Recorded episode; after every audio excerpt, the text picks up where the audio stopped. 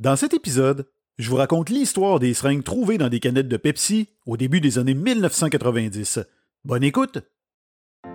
Mon nom est Jean-François Guitard et j'ai l'immense plaisir d'animer ce balado. Mon objectif, vous transmettre de nouvelles connaissances, mais surtout vous divertir en partageant avec vous des histoires étranges et inspirantes mettant en vedette des entreprises. Vous souhaitez retenir mes services comme conférencier ou tout simplement savoir plus sur moi, visitez le jfguitar.com. On commence ça dans 3, 2, 1 et c'est parti! Bonjour, ça me fait plaisir de vous retrouver pour un nouvel épisode d'affaires et marketing. Et la dernière fois que je vous ai parlé, je vous ai raconté l'histoire d'un entrepreneur, hein, celle de Sam Walton, qui a démarré une petite entreprise, hein, une, une pénurie, là, rien pour écrire à sa mère, c'est-à-dire l'entreprise Walmart. Donc, si vous n'avez pas écouté cet excellent épisode, ben, je vous invite à le faire, évidemment, après l'écoute de celui-ci. Et aujourd'hui, j'ai une histoire vraiment intéressante, soit celle des seringues qu'on a trouvées dans des canettes de Pepsi au début des années 1990. Et c'est pas la première fois que je vous parle de Pepsi. Je vous ai déjà raconté l'histoire du concours qui a fait plusieurs morts du côté des Philippines il y a de ça plusieurs années. Aujourd'hui, la controverse ne vient pas de Pepsi, mais bien de certaines personnes, et vous allez voir, cette histoire-là est assez étrange. Mais avant de vous la raconter, j'aimerais... En fait, je suis tombé sur quelque chose de vraiment intéressant. On sait que les restaurateurs actuellement ont beaucoup de difficultés. Euh, ça a été des années très très difficiles les deux dernières étant donné la pandémie. Et là maintenant, ils peuvent rouvrir leurs portes mais sont pas au bout de leur peine parce que malheureusement l'inflation est à atteint des sommets. Euh, on sait que les denrées périssables, les aliments sont en pleine augmentation au niveau des prix. Donc c'est très très difficile. Déjà que les marges de profit étaient très basses pour des restaurateurs. Donc aujourd'hui, c'est un problème de plus qui vient s'ajouter. Seulement ça, ils sont pris également avec une pénurie de main-d'œuvre, donc très très difficile de trouver des gens qui veulent venir travailler dans ces établissements-là. Et là, je suis tombé sur un, un homme hein, qui a eu un concept, une idée que je trouve vraiment intéressante et qui vient régler, selon moi, certains de ces problèmes-là, notamment la pénurie de main-d'œuvre. Et vous allez comprendre, c'est un homme qui a démarré en Australie un restaurant du nom de Karen's Dinner. Donc, ça, c'est à Sydney, en Australie, comme je viens de vous le dire. Et ce qui est particulier, c'est qu'on y sert une excellente nourriture, mais on offre un service exécrable. Donc, c'est un restaurant où vous n'êtes pas nécessairement le bienvenu. D'ailleurs, en arrivant, il y a une affiche qui vous indique Essayez-vous et fermez-la. Donc, c'est un restaurant au décor inspiré des années 1960 et qui demande à ses employés d'être le plus désagréable possible. Évidemment, tout ça est théâtral, hein? c'est quand même euh, très très bien fait parce que là, de la façon que je vous l'explique, ça semble épouvantable, mais non, les gens en redemandent. En fait, les employés doivent être sarcastiques, impolis et même vous insulter pour que le service soit considéré comme réussi. Donc, ces derniers s'affichent que vous attendiez, et si vous allez voir sur la page Facebook du euh, Karen's Dinner ou encore euh, sur le site Internet ou même sur plusieurs plateformes comme TikTok, il y a des vidéos qui atteignent des sommets en termes de popularité, et on peut y voir des employés assis, par exemple, sur des banquettes en train de pitonner euh, sur leur cellulaire hein, pour qu'ils font attendre les clients, qu'ils se foutent un peu éperdument des clients. Ils vont également vous accueillir en jetant le menu sur la table et non pas en vous le remettant dans, vos mains. Et si vous avez le culot de leur demander une photo avec eux, ben, ils risquent d'avoir un doigt d'honneur qui va se retrouver sur l'image en question. Donc, ça se connaît un succès monstre, comme je vous l'ai dit. D'ailleurs, il y a d'autres restaurants qui sont sur le point d'ouvrir, dont un à Melbourne et un à Brisbane. Et son directeur de la chaîne espère également développer euh, la chaîne en ouvrant une dizaine de restaurants en Australie et aux États-Unis d'ici l'année prochaine. Et comme je vous le disais d'entrée de jeu, ben, je trouve le concept intéressant, notamment au niveau de la pénurie de main-d'œuvre, parce que ça permet notamment de recruter des étudiants, peut-être au niveau qui étudient en théâtre ou encore en cinéma, qui souhaiteraient avoir des, peut-être euh, essayer de tester, d'avoir un petit rôle en question, parce que comme je vous dis, ça semble très théâtral. Et également, bien évidemment, vu que c'est un concept complètement différent, novateur, bien, les gens se bousculent pour pouvoir venir manger, mais également pour pouvoir aller y travailler. Donc, c'est quelque chose d'intéressant. Allez voir ça, le Karen's Dinner. Vous allez voir, c'est assez particulier.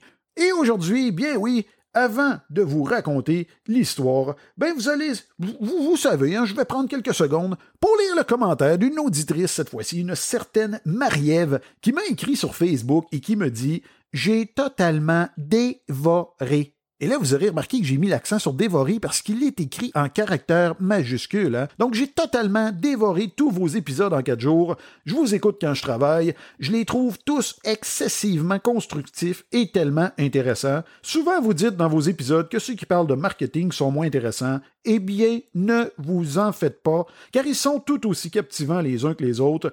Très beau travail, merci beaucoup, et j'espère que d'autres épisodes suivront sous peu. Eh bien, ma chère Marie-Ève, je dois dire que c'est un des très beaux messages que j'ai reçus et je t'en remercie infiniment. Ça m'a fait extrêmement plaisir et ça m'a également, je peux te le dire, très motivé à poursuivre l'écriture de mes épisodes parce que oui, je travaille actuellement sur la quatrième saison, donc il reste encore six épisodes à la troisième et je suis déjà en train d'écrire la quatrième saison. Donc, ne t'inquiète pas, je vais encore t'accompagner sur ton euh, à ton travail, hein, disons pour les prochains mois, voire même les prochaines années. Donc, aujourd'hui, l'histoire que je veux vous raconter débute le 9 juin 1993, et c'est un couple de personnes âgées, disons-le, hein, c'est-à-dire Earl et Mary Triplett, qui sont âgés respectivement de 82 et 79 ans, et eux, ben, ils rentraient chez eux à Takamo, une ville américaine située dans l'État de Washington. Pourquoi? Parce qu'ils venaient de fêter leur 61e anniversaire de mariage en Alaska, et avant d'aller au lit, Earl prit une canette provenant d'un emballage de 24 Pepsi, il versa la moitié dans la tasse de sa femme et but l'autre moitié avec une paille.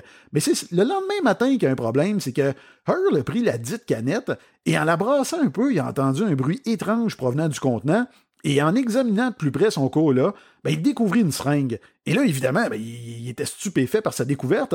Donc, il a pris le téléphone, il a appelé son avocat. Ce dernier, lui, ben, il a contacté la presse et les autorités sanitaires locales, lesquelles avisèrent la police.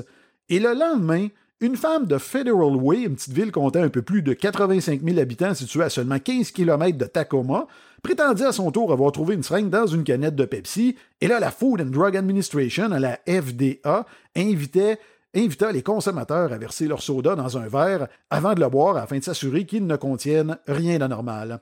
L'organisme ben, refusa d'exiger de la multinationale un rappel de produit parce qu'aucune blessure n'avait été signalée et rien n'indiquait que les seringues contenaient une quelconque substance nocive. Donc Pepsi, eux, auraient songé à procéder à un rappel volontaire, mais ont finalement décidé de suivre la recommandation de la FDA. Et la crise prit de l'ampleur dans les jours suivants et dépassa rapidement les frontières de l'État de Washington après que l'histoire ait fait la une des médias de partout au pays. Des gens provenant des quatre coins des États-Unis rapportèrent avoir trouvé des objets dans leur soda. C'est le cas d'une femme de Parkland qui déclara avoir trouvé deux seringues dans un seul verre, et à New York, il y a un homme qui affirma avoir accidentellement avalé deux épingles qui se trouvaient dans son Pepsi. À Beach City, dans l'Ohio, ben, il y a une femme qui a déclaré avoir trouvé une aiguille à coudre dans une canette, et à Jacksonville, en Floride, ben, il y a un homme qui déclara avoir découvert deux vis. Pepsi prit très au sérieux ces allégations. L'entreprise mit rapidement en place une cellule de crise composée d'une douzaine de cadres ainsi qu'un numéro 800 pour répondre aux questions des consommateurs. Et non seulement ça, mais elle faxa des mises à jour matinales quotidiennes sur la crise à ses 600 bureaux, centres de distribution et embouteilleurs du pays, leur demandant de rassurer les détaillants. De plus, Pepsi passe au peigne fin tout son processus de production, mais quant au président de l'époque, lui, il a fait la tournée des médias afin de limiter les dégâts en démontrant, preuve à l'appui, qu'il était pratiquement impossible d'insérer un corps étranger durant le processus d'embouteillage. Pour le président de Pepsi, il était clair que les seringues avaient été introduites dans les canettes après leur ouverture, et la FDA penchait dans le même sens. L'organisme était convaincu qu'il s'agissait d'un canular et que l'ensemble des cas rapportés n'était rien de moins qu'une tentative d'escroquerie. L'aide de la FDA, a été déterminante dans cette histoire-là parce que elle rassura non seulement la population, mais également les détaillants. Bon, il y, a quelques petits commerces qui ont retiré les produits Pepsi de leur rayon, mais aucune grande chaîne ne procéda de la sorte. Donc, au final, les accusations contre Pepsi ont eu très peu d'impact sur ses ventes, bien que le cours de l'action de la société ait chuté de près d'un dollar dans les premiers jours de la crise. Le 15 juin 1993, soit cinq jours après le début de la crise, la FDA annonça une première arrestation pour fausse déclaration, et ça c'est un délit fédéral passible de cinq ans d'emprisonnement et d'une amende de 250 000 et la chance sourit enfin à Pepsi parce qu'il y a une caméra de surveillance d'un supermarché d'Aurora au Colorado qui filma une cliente en train d'insérer une seringue dans un produit Pepsi. Et la société, qu'est-ce qu'elle a fait? Ben, elle a fait plusieurs copies de la bande vidéo qu'elle fit parvenir à des stations de télévision de partout aux États-Unis. La FDA organisa quant à elle une conférence de presse pour insister sur le fait que les plaintes des derniers jours semblaient suivre le schéma classique d'un canular. À la fin de la semaine, il y avait eu plus de 50 plaintes dans 23 États contre Pepsi et plus d'une douzaine d'arrestations pour motif de fausses déclarations. Entre-temps, l'agence de publicité de Pepsi, BBDO Worldwide, conçut une publicité imprimée qui représentait le seul placement payant de la société en réponse à la crise. Cette dernière fut publiée le 20 juin 1993 dans 200 journaux américains, dont le USA Today, le New York Times et le Washington Post. Et le titre de la publicité était le suivant? Pepsi est heureux d'annoncer, trois petits points, rien, donc, le texte expliquait que ces histoires d'objets trouvés dans des produits Pepsi n'étaient rien de moins que des canulars et invitait les consommateurs à boire autant de Pepsi qu'ils le souhaitaient. L'entreprise pouvait donc mettre toute cette histoire derrière elle, mais au final, parmi la soixantaine de plaintes déposées contre Pepsi, ben, il n'y en a aucune qui a été jugée crédible par la FDA et plusieurs accusations ont été portées contre les plaignants. Et là, je vous présente quelques cas. Il y a eu certains James Ray Russell, qui a déclaré avoir mis une seringue dans une canette de Pepsi Diète provenant d'un dépanneur afin de pouvoir poursuivre le géant des boissons gazeuses. Et pourquoi? Et pour donner l'argent aux sans-abri, hein? donc une personne généreuse qui souhaitait faire une bonne action. On a également Signia Martinez, qui a d'abord dit aux enquêteurs et aux journalistes qu'elle était tombée malade après avoir trouvé une seringue dans une canette de Pepsi à moitié consommée, mais au, au tribunal, elle a admis avoir trouvé la seringue dans un parc municipal et l'avoir elle-même euh, mise dans la dite canette. On a un autre euh, champion, un Randy Hay Thompson, qui a prétendu avoir trouvé une seringue dans une canette de Pepsi achetée dans un supermarché et a ensuite admis avoir pris une seringue d'insuline utilisée par son frère diabétique et l'avoir mise dans une canette. Et là, ce qui est intéressant, c'est que lui, il a tenté de refermer le contenant avant de l'offrir à sa petite amie et dans une déclaration sous serment, Thompson a dit qu'il voulait simplement montrer à cette dernière que ce genre de choses pouvait lui arriver. Donc, une genre d'activité de formation. Il y a également Kelly Joe Fitzwater qui, elle, affirmé avoir trouvé une aiguille dans une canette Pepsi que sa fille de, quel âge? Ben, de trois ans avait bu avant de faire sa sieste, donc une championne encore là. Et qu'en est-il des triplettes, hein, le couple de personnes âgées euh, du début de l'histoire? Ben, on ignore toujours comment la dite seringue s'est retrouvée dans leur cola. On ignore également comment cette canette de Pepsi Diète s'est retrouvée dans leur appartement puisque leur boisson de prédilection est le Pepsi régulier. Et les agents de la FDA se sont rendus deux fois chez les triplets, ont récupéré toutes les canettes ouvertes qui étaient destinées au recyclage et les canettes non ouvertes, et ils ont bien trouvé un total de 24 canettes, soit l'équivalent d'une caisse, mais seulement une était de marque Diète. Le couple a confirmé que personne d'autre n'était entré dans leur appartement pendant et après leur retour de voyage. La seule personne qui avait en sa possession la clé de leur domicile, ben, c'était le gérant de l'immeuble, mais ce dernier assura aux autorités qu'il n'était pas entré dans la résidence et euh, ben, bref, ce cas demeure toujours un mystère. Mais la question à se poser maintenant, c'est pourquoi des gens inventaient, en fait, des personnes inventent-elles de telles histoires? Ben, dans un article du magazine Times, le psychiatre médico-légal Park Diets et le psychologue N.J. Beryl nous éclairent à ce sujet. Diets euh, explique qu'un cas médiatisé à l'échelle nationale comme celui des triplets va générer en moyenne 30 fausses accusations, et les auteurs sont généralement motivés par le profit, la publicité, et dans le cas de travailleurs mécontents, bien évidemment par la vengeance. il s'agit généralement d'une personne en colère, antisociale, qui éprouve un réel sentiment de puissance en concevant un plan et en voyant les médias s'y intéresser. Pour certains, il s'agit d'un simple besoin d'attention ou d'une farce. Dans le cas présent, il y a un des hommes arrêtés dans le Missouri qui a admis avoir menti en disant avoir trouvé une aiguille dans une canette de Pepsi simplement pour voir ce que ferait la police. Et il y a une Californienne de 62 ans, probablement une future humoriste, qui, quant à elle, avoué à la police avoir intenté, avoir inventé une histoire similaire pour tout simplement faire une blague à sa fille. L'argent est également un apport. Beryl explique que de nombreux Américains éprouvent du mépris envers les grands conglomérats. Ils estiment que ces derniers peuvent se permettre de payer quelques dollars en indemnisation.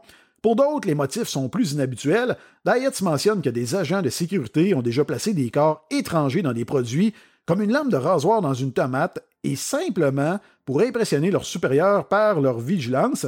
Et dans la même veine, on peut penser à un pompier qui déclenche volontairement un incendie pour ensuite le combattre, donc pour bien paraître d'avoir l'air de héros auprès de sa famille, ses collègues et de la population en général. Et j'espère que vous avez apprécié cet épisode. Ben si c'est le cas, vous pouvez faire comme Marie-Ève du début, c'est-à-dire me laisser un commentaire. Vous pouvez, euh, ben, euh, comme je l'ai dit toujours sur Apple Podcast, vous descendez jusqu'en bas si vous écoutez l'épisode sur cette plateforme actuellement. Vous avez une section avis et commentaires. Donc si vous souhaitez, vous pouvez me laisser un commentaire ou vous pouvez tout simplement prendre une seconde pour me laisser une, une, évaluation, donc le nombre d'étoiles en fonction de votre appréciation. Évidemment, si vous avez apprécié, gênez-vous pas pour mettre un petit 5 étoiles toujours très motivant, très apprécié. Comme je le dis toujours, ça l'aide au référencement et la notoriété de mon podcast.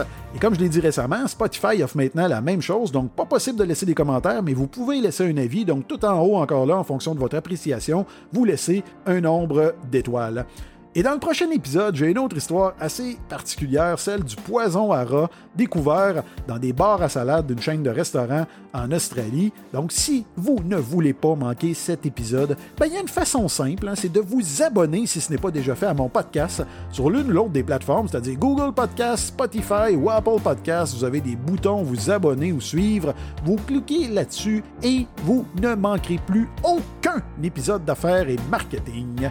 Je vous invite également à aller visiter mon site web, le jfguitar.com. Là-dessus, vous retrouvez quoi? Ben, vous retrouvez mes sujets de conférence parce que oui, euh, j'offre, des conférences et sur divers sujets, notamment, ben, j'en ai une sur euh, pour former des employés, des équipes au niveau du service à la clientèle. J'en ai également une, les sept commandements des gagnants, hein, pour vous, euh, vous aider soit à obtenir du succès, soit dans votre vie professionnelle ou personnelle. Et j'en ai également une, peut-être plus de formation, qui, peut être pour les étudiants ou encore là, les travailleurs d'une entreprise, d'une organisation, pour les former au danger des réseaux sociaux. Vous allez également trouver sur le jfguitar.com ben, mon livre Comment réussir sa pub, également mon blog et évidemment tous les épisodes de mon podcast. Donc sur ce, ben, je vous remercie encore une fois de me suivre et je vous dis à très bientôt.